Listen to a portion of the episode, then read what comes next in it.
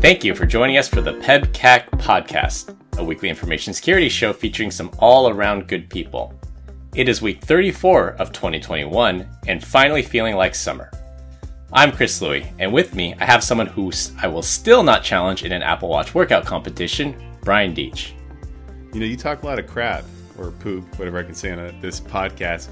Homie's like August goal for the the Apple Watch challenge is like 176 miles, which is like five or six miles a day. I want to hear it. But anyways, you know what? In Arizona, it won't stop raining here, and I'll be honest with you guys, I love it. It's officially nap weather, and speaking of, if I'm ever in a coma, don't wake me up. I'm doing exactly what I love. Glenn is unavailable this week, but should be back next week. Our guest this week is Sammy Aryapur. He is the first non sales engineer guest host, although technically he was an SE. Sammy, would you like to introduce yourself? Yeah, definitely. Thanks, Chris. So, uh, yeah, uh, my name is Sammy Aryapur. I've been in the security space for about 10 years now. Uh, as Chris mentioned, I started my career as a sales engineer, but after a few years, I swapped over to the dark side and have not looked back since. So uh, glad to be here with you guys today. And glad to have you. Combined, we have decades of information security experience and are here not just to educate, but to entertain. We've got four awesome stories for you this week, so sit back, relax, and enjoy the show. I'm in between on having you here. I mean, you're over there in your ivory tower looking all, you know, handsome. I don't know what's going on. I don't know what's going on over there, Sammy. He's doing something right. well, now that the pandemic is somewhat over, although COVID is starting to resurge and the future of travel may or may not be uh, known or what's to come. But do you guys have any big travel plans coming up?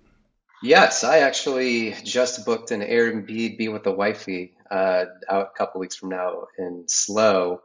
Uh, it's going to be the first time we've actually gone out. So uh, I just had a second kid about four months ago, and we've just been, you know, all hands on deck taking care of the kids. So this will be a, a nice little breather uh, just to get out and take care of the kids in a different environment. So looking forward to it. Yeah, any vacation where the kids go is not really a vacation. Like uh, I believe that. And trust me, I have, an, I have an 18 year old daughter and, and three other ones, and so anytime we go, it's like we get back. I'm like, I kind of need a vacation from the vacation. Like me and my wife just exactly. duck out and go do something without these kids. Yeah. So the problem with that is, is like I feel like they're so young. Even if we were to drop them off at the grandparents, after a couple hours, I would end up just thinking about them the whole time, not even being able to enjoy myself. So I think we're just kind of in this flex state for the next few years, at least, where you know we just have to, like you said, take care of kids in a different location. Uh, and then after they're a little bit older, maybe we can actually dump them off somewhere and go have some fun. Oh, what a weirdo! Yeah, this guy likes his kids, Chris. What are we gonna do? I, I, haven't gotten fully jaded yet. My oldest one is is gonna be three in November, so maybe maybe in a half a year or so I'll get to where you guys are. Yeah, there's there will be come a time where you'll you'll feel comfortable leaving them in good hands, and you'll you'll actually be able to enjoy yourself. Yeah, so yeah. so my, my my next big venture out would uh, hopefully be Kauai. That's our, our favorite location to go and uh, I, I, I, I, I almost don't even want to tell this story, but anytime I take the kids out to do something, someone always gets injured. And we were, oh no, yeah, we were in Kauai down at the, the south end, like Poipu Beach, I believe is what it's called. And uh, like we were like boogie board surfing. I was like, nah, man, we want to go over there where the the the waves are bigger and uh, shouldn't have done that number one so we go over there and literally third wave we catch next thing you know we are like far from everyone. And then I look up and I'm like, we're on the rocks, right? And my kids, my my my son and my daughter, the you know two older ones, they're out over there. I'm like, I'm yelling at them. I'm like, go around, do something. And I just see them falling down, right? Like getting getting hit by waves. I'm like, oh my god, I'm like killing my kids. And so I'm like, all right, I got to make a beeline for the beach, and I'm swimming so hard. It feels like it takes 30 minutes just to get back to the beach as I'm swimming against all the elements of nature. I get there, and I can barely stand up. I'm so exhausted, and I look over and I can't see the kids, and now I'm freaking out, right? So I, I run up, and there's like a Sheraton hotel, and, and then I see my kids, and they're like. They're, they're like limping. They're just bloody everywhere. oh man! We can laugh. We we laugh at it now, but it was one of those times. that then I end that up. Must be terrifying. Yeah, it wasn't The moment. wasn't my, my best dad moment, but uh, we ended up going to like the, the the Sheraton Hotel. We weren't even staying there, and the people there were like just so kind. They're like, "Yeah, come over here." Like, you, like you're, you know, they stepped on sea urchins, and so we had to like pour some stuff, and and then I'm carrying my my daughter back on my on my back to the beach, and my wife just looks at me like, "I'm going to kill you." Like, what did you do to these poor kids? you broke the kids. Yeah, I You broke the know, that makes me feel a lot. It makes me feel better. Yesterday, I took my older one to the park, and he was on one of those little disc spinny rides where you hold on to it and you spin around. And I got a little carried away and started spinning him really fast, and he flew off and landed on his butt and his back. And I felt so bad because I mean, it was the first time like I kind of injured him. Oh, you're a So terrible I human being. get- Good job. I'm just I, kidding. I am, and I'm, but but you know, in, in you sharing your story, I totally just had a little flashback from yesterday, is- and then just kind of hurting the kids. It doesn't feel good. no, it does not. Yeah, one thing I've picked up after becoming a parent is is kids are a lot more resilient than you think. Like you know, before you have kids, you think they're they're really fragile, and you know, I was guilty of it when we brought our daughter home the first time. I, I checked every half hour to make sure she was still breathing and, and everything. But yeah, after a while, you learn they, they are a lot more resilient than than you think. Thank Yeah. God. So, what are you gonna do, Chris? What's your next big vacation? Uh, I don't have anything reserved yet, but hoping to maybe do some international travel later this year if the plans come together and we're not in another lockdown. But yeah, hope hope to get out of the country uh, maybe a little bit later this year. Are you thinking APAC, EMEA, Latin America? What, what would you? What would Chris, the hunter, do? Probably so- something around the equator, something around the, the, the tropics, something around the equator. I would say something that that warm. I I like places that are warm in in like October through December, and that's probably the only place you'll find somewhere warm at that time. Although I guess since the the seasons are inverted on in the southern hemisphere, I could go to like Australia and it would be summer in, in December. But yeah, basically anywhere warm at Yeah. at the end of the year. But then you'd be upside down for like a week, and I don't know, the head Yeah. the rushes to your head or something. I don't think it's healthy for you after a while. That that and the toilet's flush in the other direction. That's right. So, true story, Mister. I like the warm weather and the ocean. Uh, my first time going to Kauai, I had found out through him that he had been there before. It was one of his spots, and so he actually he just got back. I'm like, yeah, man, we're gonna go. Where should I, you know, you know, like what what beaches do you recommend? He's like, and he was there for like a week. He's like, yeah, we didn't go to any beaches. Like we just kind of hung out the resort. I'm like, what kind of terrorist are you, man? Like who goes to Hawaii and doesn't go to the ocean? So whatever. By the way, my, my bucket list right now, when we talk about, you know, below the equator, New Zealand, I think would be pretty rad. I haven't been there. Have you guys? Yeah, it goes to the Kiwis. I have not. I've seen it on Lord of the Rings, but haven't been there yet.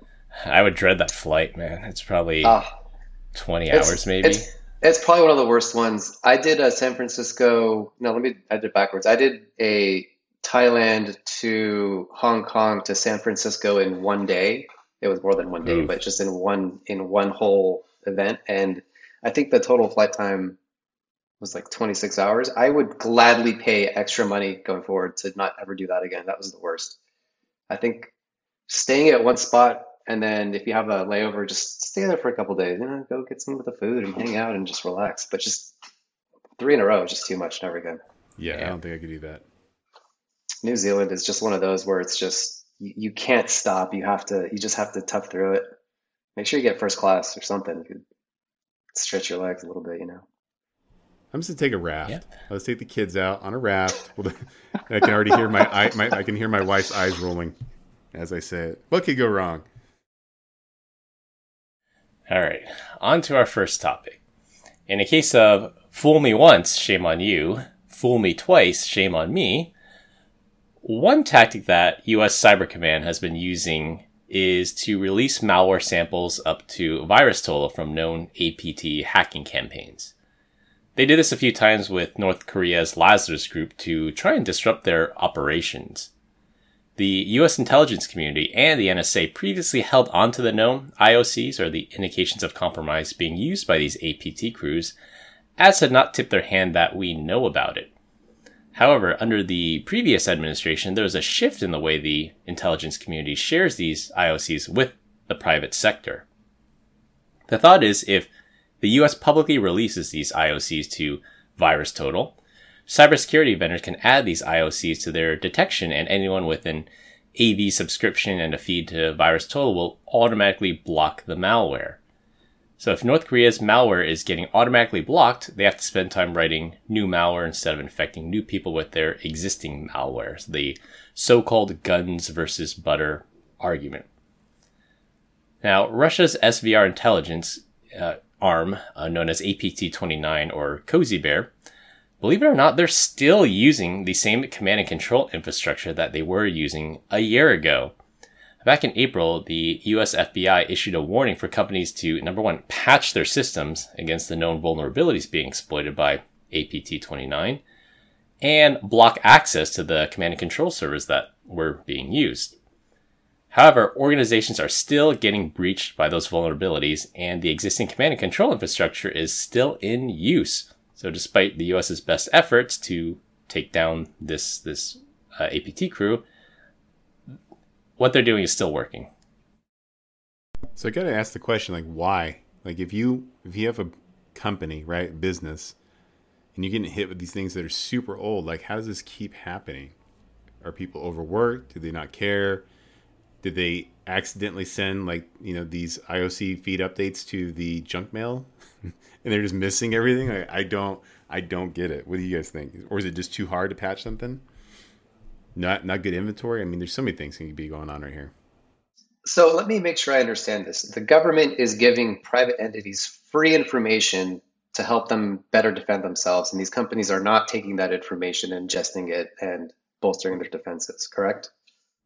Yeah, they're they're not doing anything with this. So there's a known list of of you know, uh, bad MD5 files and hashes and uh, IP addresses to servers serving up these command and controls, and, and, the U.S. government is just giving this away and saying, you know, protect yourself and you know, block these known IOCs and this companies for you know one reason or another. Maybe they're not updating, maybe they don't have the capability to or the sophistication to, but they're still getting hit with the same malware that was out a year ago. Well, how sophisticated does a security person or team need to be to actually take those signatures given to them and incorporate them into their security posture? I mean, it's not it's not that heavy of a lift. I mean, yeah, it? I think you just need a credit score and a heartbeat to be able to do that at that point. so, so we can say it's not the difficulty factor. Um, you know, we all know that it's hard to find good security people in this space, and there's a shortage of, of, of good people. So, you know, I think that could be part of it. But a lot of this is it should be automated, right? It's not like somebody should manually have to go and update something. They should just have some sort of feed that constantly is downloading the latest and greatest. I know several companies like Zscaler offer service like this. Um, so I'm actually just kind of scratching my head thinking, what companies are in a position where they where they don't have the tools to do something that basic? Can you imagine the interview question though? You're like they're looking for a security guy. They're like, how would you block this IP address? In a corporate environment. Like guys, like, yeah, just black hole, you know, black hole it, you know, deny the IP and call it a day. They're like, you're hired. How much do you need? There's a blank check. Fix my problems. Yeah. yeah, I think that's that's the problem though, Sam. What you alluded to is is the I guess the lack of of security professionals that are available, and the ones that are are how do we say over not overpriced, but a lot of companies might not be able to afford that, so they have to outsource it. Right. There's a lot of you know, MSPs out there, managed security providers out there that, that should be doing this, or you know, some small and medium sized business, their their entire security strategy is just hope and prayers that they just hope that they don't get hit with something like this. Yeah, I uh, one of my old managers used to say, "Hope is not a strategy," and I uh, take that to heart. not a good security so. policy either, apparently. Indeed. Uh, Chris, can you explain to me what the heck guns versus butter is? I've never heard that that expression. Oh yeah, yeah. So the, the expression of guns versus butter. I guess this is more. I don't know if it's political science, but it, it it's definitely government. So when a government is preparing for war, they're focusing their efforts on making guns, tanks, bombers, and the like, and they're not feeding their population. The, the thought is you can focus on one or the other. You can't you can't do well at, at both, and that in times of peace you focus on the butter, you feed your population, you're not making guns, you're not making tanks, uh, and the like. So you can really focus on one or the other. And the, the parallel here is if the North Korean Lazarus group is focused on developing new malware that hasn't gotten blocked by VirusTotal, then they're not spreading their existing malware. It forces them to work on themselves instead of blasting this malware out and wreaking havoc in the world. So I thought, but in today's world, go ahead. So I was gonna say, but in today's world, you can outsource making the butter while you focus on the weapons, and North Korea can outsource spreading the malware while they focus on making the malware, or vice versa. Correct? They can, but the, the thought is there's they have a finite number of, of resources because that costs money. In the end, it's usually money, resources, personnel, and the like. So if they're spending their money feeding their population, they're not building weapons. Now we we all know how North Korea feels and where they sit on that curve that they're developing weapons and neglecting their their population. But if if they have a finite number of hackers and if they were to pay somebody else to do it, then that's money that they're not paying their hackers that is being spent outsourcing that. You know, when I first read it, I was like, "Well, is this like a you know proposal like like the immediate threat is guns, but if we don't want to do that, we'll kill you slowly with butter." Like our long term investment is, the, is the, you know congestive heart Make failure. people obese.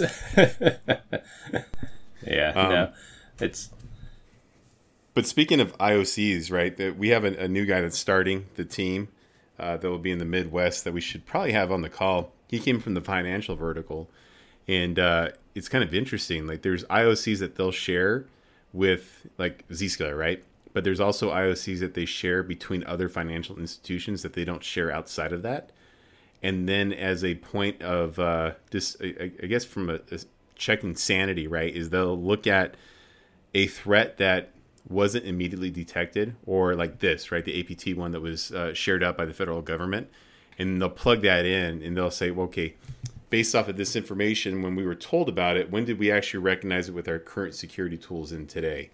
And it, it was it was kind of weird. Like there were some things that were picking it up within an hour, and there were some that was doing within six days. And then there were some tools that were just completely missing it. They had to actually open up tickets with these security vendors to actually block these things.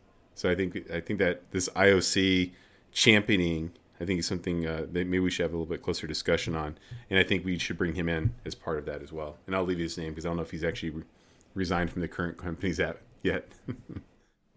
I think it's interesting of and when we have this guest on, they, they he, he he or she might be able to, to tell us. But why wouldn't the U.S. government share this publicly? So there's, I I can understand why they wouldn't want to share an exploit publicly because if somebody gets a hold of that exploit before it's patched, then that just can spread like wildfire. But if I have like a known bad IP address, like why wouldn't I share that with with everybody? Maybe it's their own IP, right? Maybe, yeah. I mean, it's kind of suspect that these IPs are still up and running. You would think with the the strong arm of the U.S. federal government that we can go in there and, and shut down any website that we want. Yeah, One way like DNS other. black hole it or something. Yeah. Like, yeah, this this is a known APT hacking crew. We can get IANA to kill their connection or or Verizon or T. You know Yeah. what I mean? Like there's there's other ways around it. So maybe it's one of those scenarios where, you know, a cop sees a bad guy doing something but lets him go because that bad guy's going to lead him to a bigger bad guy kind of deal. that. I mean, that that's definitely possible. That that they uh, and and I've seen cases of this where. Uh, like dark markets. This is a big with the dark markets, like like Silk Road type sites, like underground, like websites that you can buy drugs and guns and murder for hire. And they were allowed to run because the FBI had infiltrated it and they were like collecting all this evidence on people before they shut down the website, sprung their trap and got a whole bunch of people. So yeah, maybe it's allowed to run because we've we've hacked the hackers and now we're just collecting data. Can you imagine like they're just doing the allow the bad guy and just follow the next bad guy and they keep going up the chain and slowly they figure out like they've hit the pinnacle, right? And it's like this six foot three white dude that's 216 pounds in Albuquerque, New Mexico, and it's Walter White. Oh my God, no one saw it I was going to say suspiciously specific. And up until you said New Mexico, I was thinking you were talking about Vladimir Putin. Is he that tall? no, Vlad, Vlad's like five three or something. He's he's on the shorter side. Yeah, not, not if you ask the official state media, no. Yeah. Oh, yeah. Seven feet tall. Of course not. Of course. He could bench a diesel. All right. Well, this next story, when I first heard it, I thought it was a giant nothing burger, but I had three separate people ask us to cover so I, I thought it would be worth discussing. This one might be a long one because it is controversial.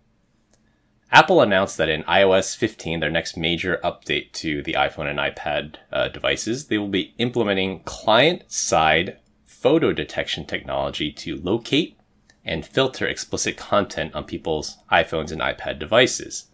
Now, the press had a field day with this one with headlines saying Apple is spying on you, Apple wants to backdoor your iPhone, and there's just a lot of fun around this. So let me lay it out, and I'd like to see where you guys land on this. Despite what the media tells you, it does not break end to end encryption.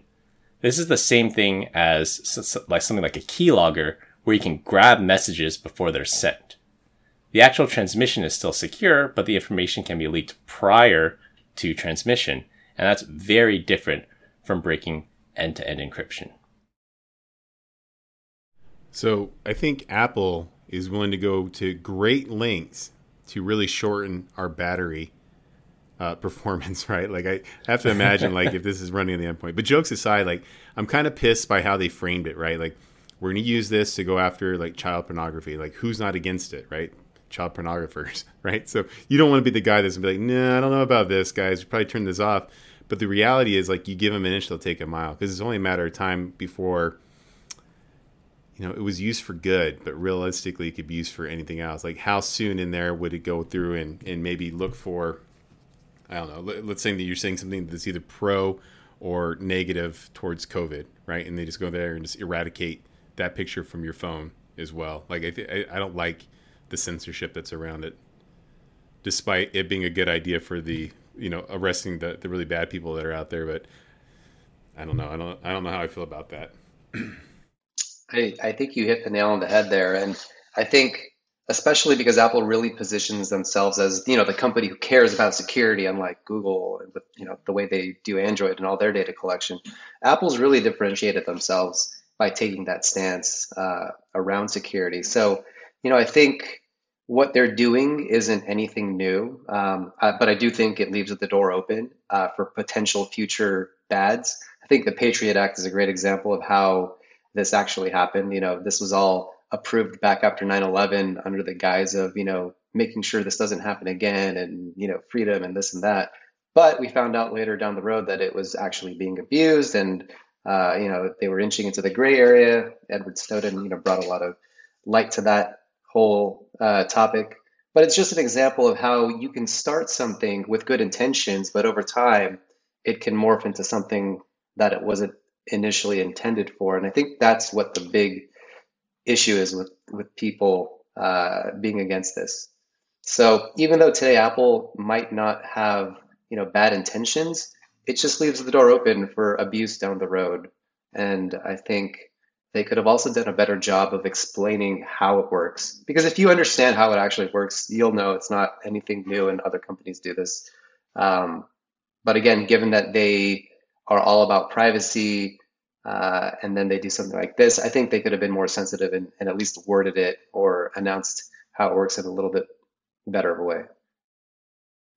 We've we've definitely seen this argument before, like like you guys said, uh, the the it's for the children argument. When former head of the FBI James Comey met with Apple, he said, "Yeah, the FBI we, we definitely need a universal backdoor into every iPhone in case a child is kidnapped and they need to get into a suspect's device to find that child. So they, they pulled this exact same card on exactly why they need a universal you know, ghost or skeleton key to every every person's iPhone. So yeah, we've definitely seen this before. It's for the children, and if you're against this, then then you're against the children. So like, let's take the emotion out of it and just say we're we're looking for illegal material. Now, I also believe this this can potentially be a slippery slope because if you remember, Apple had to build a separate iCloud infrastructure in China because of Chinese regulations. And what do Chinese regulations say?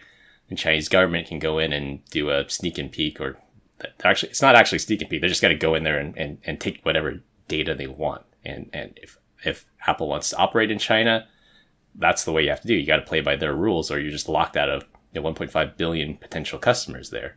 And what's to stop Apple from allowing China to do this from scanning your phone for photos of the opposition party leader to see who supports the opposition party leader, find their supporters, or determine that party leader's location based on, on these these photos, it's it is a slippery slope, and I'm especially sensitive because I know how the Chinese government operates, and it is very play by our rules, or we're going to lock you out.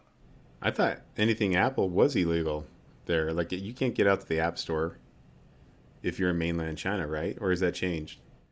Certain apps are banned from the Chinese App Store. So v- things like VPN, like you can't download a VPN app, or on- only government approved VPN apps, I should say you, you can do that in China. But but yeah, China is a huge market for Apple.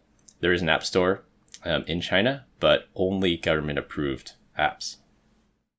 Makes you wonder though, like when you talk about like what is illegal material, right? Like if on the Joe Rogan experience, he had some dudes on there talking about uh, not anything negative towards the current vaccine, but they were talking about an alternative medicine that was generic that could be produced very very cheaply called ivermectin and so, how how easily would it be for them to go through your phone and just like if that was deemed as inappropriate material, right, and be able to purge that, whether you believe it or not, that's still kind of messed up, right? I like the I like the freedom of getting the information and and doing my own due diligence on it and making my own decisions. I don't want anyone telling me what to do, except for my wife. Love you, hon.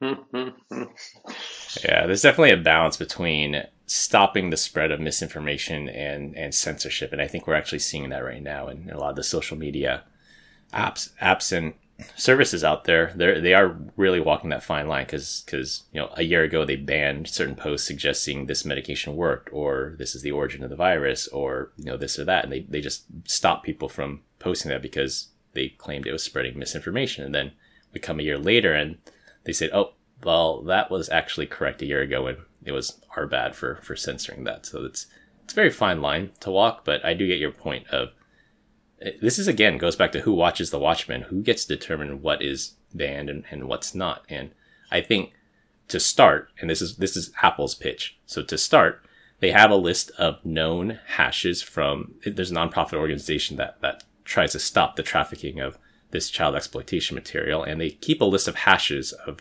known bad files. And this client side service, it scans your fi- your pictures, hashes the file, and only the hash gets sent up to the cloud. And if it matches one of the bad hashes, I actually don't know what happens if they alert the authorities or they delete the photo or, uh, yeah, I'm, I'm not sure what happens if they find a match, but only in the case where it finds a match to a known bad file that's maintained by this list from this nonprofit company, then that's when this would, would take effect. But that's the pitch of how it works today. That might not be how it works tomorrow, though. Yeah. I guarantee, like, dude, number one, and I'll pick on you, Sam, because you have a young one. I guarantee you, you've taken a picture of your kids in the bathtub, right? That is not child pornography. Yep. Just like there's photos of us playing in the bathtub as kids as well. Like, it was just a perfectly normal thing. Like, I don't, I don't, I don't know how this is going to work. I don't, I don't like any of it. But you know, if I'm gonna go down the conspiracy theory path, this is what I think is really going down, guys. When was the last time Apple did an announcement that like Gizmodo didn't actually already know about it. Think about that for a second. Like it's been like a decade, maybe, like if not longer. So if Apple has the, the ability to go through there and, and like scan like for their iPhone prototypes or anything else, then boom, they can put the uh, the lid back on the secret and go back to surprising people. They say it's in the name of child, you know, protecting children, but it's really about their own software. I guarantee it. And, and the and the fact that they use the "it's for the children" excuse just makes it that much more scummy, in my opinion. Yeah. That or the reporters are gonna have to switch to Android or BlackBerry. BlackBerry. Jeez, can you imagine? So I guess you know another question is so I think you just hit on it though, Brian. Is this really to protect themselves or like why are they doing this? Why now? Why do they think that they need to start censoring things going to iCloud? Why is it why is it their responsibility? Why can't ISPs or you know somewhere else do it where all of this traffic funnels through regardless? Like if they're trying to do what they say they're trying to do, is this really the best way to do it? It's literally the only way to do it with secure transport of, of information like the end-to-end encryption. Yeah, I don't know how you do that otherwise.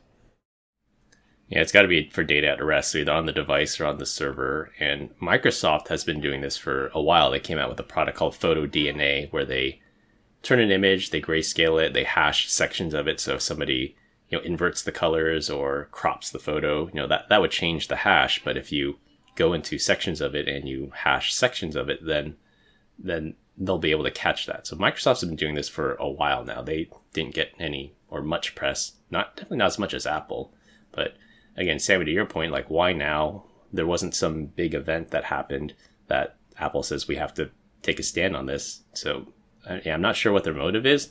If they just said, well, this is the 15th iteration of our operating system, let's do something different, and now they're going to start this this client side photo detection. You can opt out though, right? As long as you don't use iCloud, I think. Yeah, exactly. Yeah. So if you do not back up your photos to iCloud, this will not affect you. Oh, okay. Then But they're going to see all my photos. But yeah, so they'll still be able to scan locally, and you still have a 5G or whatever connection out somewhere. So just because it's not going to iCloud right now doesn't mean anything. I'm just going to watermark all my photos. chrislouie.net. there you go. Send them all my way. Yeah. One last thing. All right. Let so the file is bad, right? It, you know, the intelligence says that this is indeed bad. That's got to go down to human review somewhere down the chain. Oh my God! Talk about the worst job in America or wherever these people have to sit at. Like I don't care who you are. That is terrible. I don't like. There, there's a company uh, that's here in Chandler, Arizona, that they they they basically any any video or post that is deemed as inappropriate gets sent to them for all these big social media companies, right? And so they actually have on-site counsel for people that like, hey, one too many people have been decapitated today in my in my inbox feed. Like I need to go talk to someone about this. Like that is terrible. No thanks. I've heard about this. I, I have actually heard. I read a, an article, I think a year or so ago, about how these employees, like third-party contractors to Facebook, were responsible for you know reviewing and flagging content or flag content, and they were having serious like mental issues because of all the graphic things they were seeing online. So yeah, I think it definitely takes a toll on you after a while, and I don't know who would sign up for that job. Yeah, content moderator for a social media site has to be one of the worst jobs in the world mentally, and just think of the, the, the PTSD that you you get from that. Like at least to me, it's not worth it. I know somebody's it's a dirty job and someone's got to do it, but yeah, that, that's not something I'd I'd be comfortable with. 500k a year. nope, I'm Would working at McDonald's. nope, nope, I'm working at still at McDonald's. 500k, I don't even care. No, thank you. Um, one, you know, I keep saying one last thing. The other part here would be like, I mean, talk about like the stop the the sharing of misinformation, right? Like that whole concept. I feel like that has been a bigger divide. Like it, it's it's sent there to stop us from getting the you know the wrong information but at the same time like there's like they're missing so much of it thank god that we still have the ability to kind of educate ourselves through it. And i think that is actually causing a more more of a divide right? The fact that i think big brother is intentionally hiding stuff from me and they're like oh brian you're an idiot. We can't let you see that. You can't make decisions for yourself. Like no thank you. Like let let me have it. Let me do it. I think they're doing a tremendous ah. disservice for everyone well, how many people went and actually tried to inject themselves with bleach? Natural selection, Sammy. Let them do it. No, I 100%, I 100% agree with you. 100% agree with you. But those people still exist, unfortunately. I'm and I'm okay with that. Like, let them go. Like, that's too little, too late. The world is the world is pretty crowded. Or eat Tide Pods. Go for it, man. Like, I I heard there's a cherry flavor. Go get it. Disclaimer: There's not actually a cherry flavor, and please don't eat Tide Pods. Or bleach. Or bleach. Or bleach. Yeah, yeah, or bleach. All right, on to our next topic. A hacker reportedly returns millions of dollars after a massive $600 million crypto heist. The Poly Network, a decentralized finance platform that works across blockchains, announced that a cyber attack happened against them and about $600 million in cryptocurrency, I think primarily in the form of Ethereum, was stolen the Poly Network sent out an emergency broadcast to all the, the major cryptocurrency exchanges out there and told them to block a specific address that the, the coins were sent to or the coins were stolen from. And apparently it worked because the hacker is now going to return the money and is asking for donations for doing the right thing. Wow. like a modern day, like, you know, uh, pandering on the side of the the highway. You know, looking for money. He's doing it with crypto. All right. He's like he's got six hundred million dollars that he he or she uh, cannot spend. This is dirty money, and I guess nobody wants to touch it because uh, it's still. And we've seen cryptocurrency hacks before, so this is I think this is probably one of the first times where blocking the address has actually done something. So I mean, I, I'm guessing, and this is pure speculation, the attacker is not that either not sophisticated enough to properly launder it. They're not in a country with you know non-extradition that they they they can't find someone that will clean their money for them. Uh, it's just too hot that no one's going to touch it, and they have to give it back. Can you imagine though? Yeah. Like you you hijack six hundred million dollars, now you have no way of spending it. That's terrible. How do you I even think, do that? That's a lot of money. I think the biggest lesson learned is to not be greedy. And had he only taken maybe five or ten million, you know, maybe the outcome would have been a little different. But but okay, I think the the amount of people holding five to ten million exponentially smaller than people that are holding a fraction of it, right? And so, like, how on earth you like? How do you get over six hundred million dollars? Like that is like I don't think he just you know meandered over to like the librarian and she had her computer unlocked and she's just you know sitting on this ton of cash and just you know transferred it out. Like how on earth you talk? Like that had to have been a widespread attack or or an exchange, right? Like a big exchange holding a bunch of ETH. Could yeah, and why was the exchange had so much in hot wallets? Why wasn't it in cold storage? I think that's something we talked about in another podcast. That that any exchange, reputable one, should typically have. I, well, I don't know. Six hundred million is is absurd because depending on their daily volume, but most of the reputable exchanges have these things in cold storage in a safe somewhere underground, buried or on an, another continent. You hit the nail on the head. Right? Is six hundred million really that much in crypto? I mean, it is for a singular person, but like really, what is an exchange actually seeing a day? No yeah, knows. depending on the trading volumes on some of my. I'm not as well versed in Ethereum as I am in Bitcoin, but yeah, 600 million in Bitcoin since it's it's like 50, almost 50,000 a coin. it's it's actually 600 million is not that much in the grand scheme of things. So I could see having 600 million in Bitcoin in a in a hot or warm wallet, but Ethereum, I think it's at like 3,000 now, so that's that's still quite a bit. But yeah, depending on the trading volumes may or may not be make sense to keep that keep that hot. Uh, you know, my, my first question I think is if they had used a different coin like Cardano or something, what's a little harder to trace, would they have gotten away with it, or would the Monero? Monero, that's what I was thinking. Yeah. of. Sorry, Monero or Z Zcash, one of those like truly anonymous ones. Yeah, yeah that that would have been an interesting case study to see how that played out. Yeah, the during the Colonial Pipeline hack, the hackers originally asked for Monero just because it's it's way harder to track. Not impossible, but but way harder to track. It was built with anonymity in mind, and Colonial said we'll only pay in Bitcoin, and DarkSide said okay, you can pay in Bitcoin, but you got to pay this ten percent premium, and then they paid the ten percent premium. But you know, thankfully the FBI got a ton of that money back because they happened to pay in Bitcoin. So the lesson learned is don't use the major the major coins to do bad things. Yeah. Reputable crypto. I like it.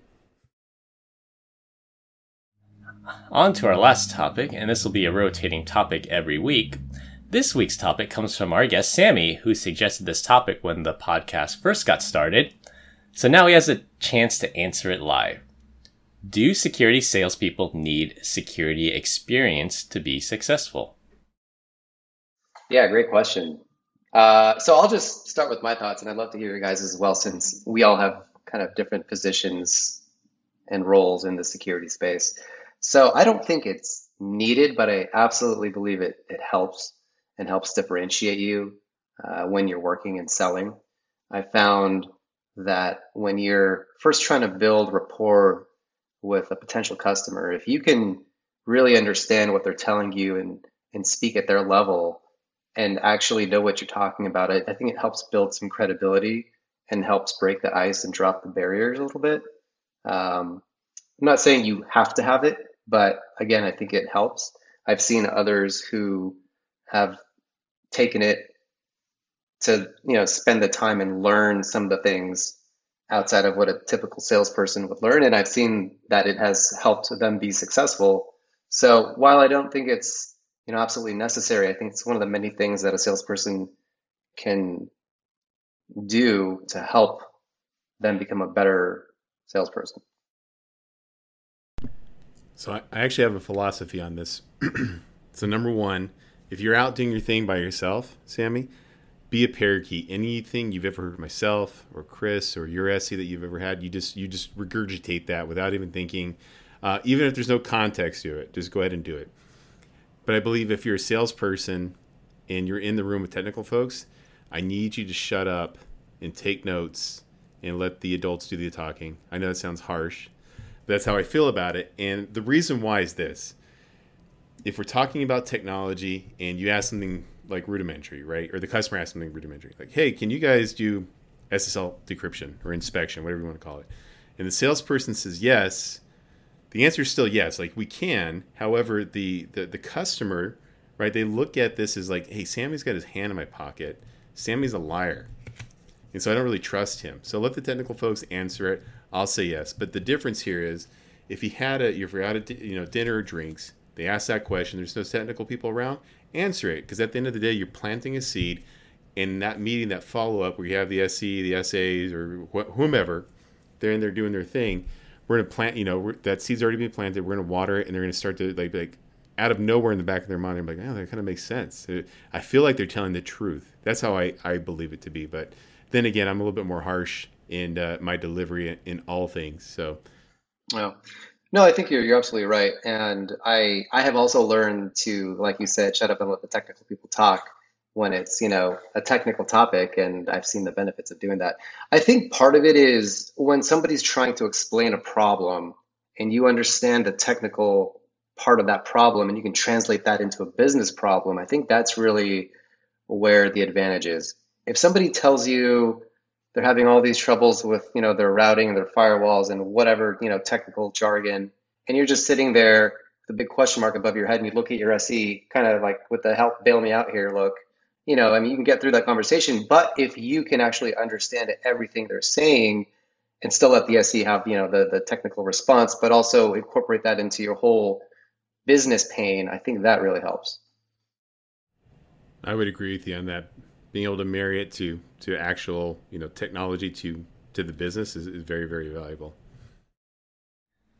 I think you have to also have to be careful if you have a an SE that's a, a prankster or a jokester. Uh, I knew some SEs that would say things like, "Yeah, our, our, product can definitely do the the Kessel run under 12 parsecs," just just to mess with their salespeople to see if we can get them to, to repeat that. If they could pair that. So if you have a jokester oh, SE, you gotta gotta watch out for that one. But yeah, I think to your point, for, for the most part, if you don't have a jokester SE, yeah, the, saying saying the, those things and having that that technical knowledge um, definitely helps. I've seen successful sales reps who are not technical, but they are good at doing things like developing executive relationships. And I've seen successful sales reps who like to get their hands dirty. They like to use their product, eat their own dog food. They have, have used the product, they've tested it, they've encountered errors with the product, they've fixed the product. And I mean, I think I, the most successful salespeople I've seen are, are the ones that can combine all those things together. They're not just pieces of it, but, but everything as a whole. Yeah. yeah. To answer your question, I don't think you need to have a, a security background to get into security sales. I think if you're a true salesperson, you'll figure it out one way or the other.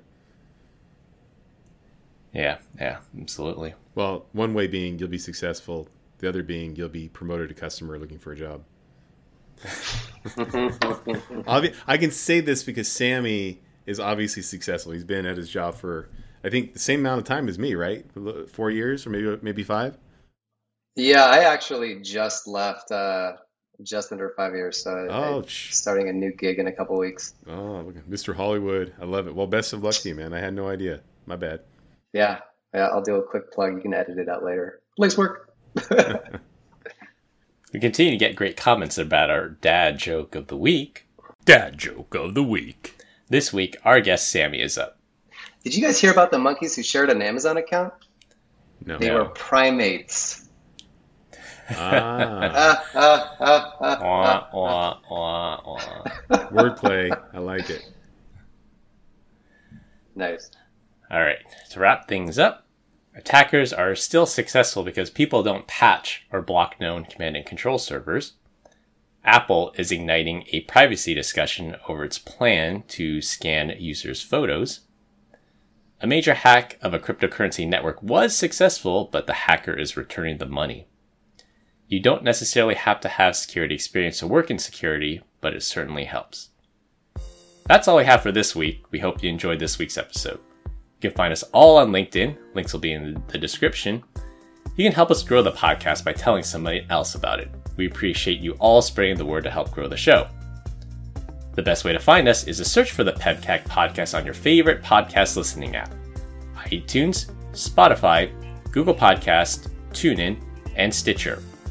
For my co host Brian Deitch and our guest Sami Aryapour, I'm Chris Louie. Thanks for listening. We'll see you all next week, and as always, have a nice day. Bye, team. Love you. Bye bye. All done.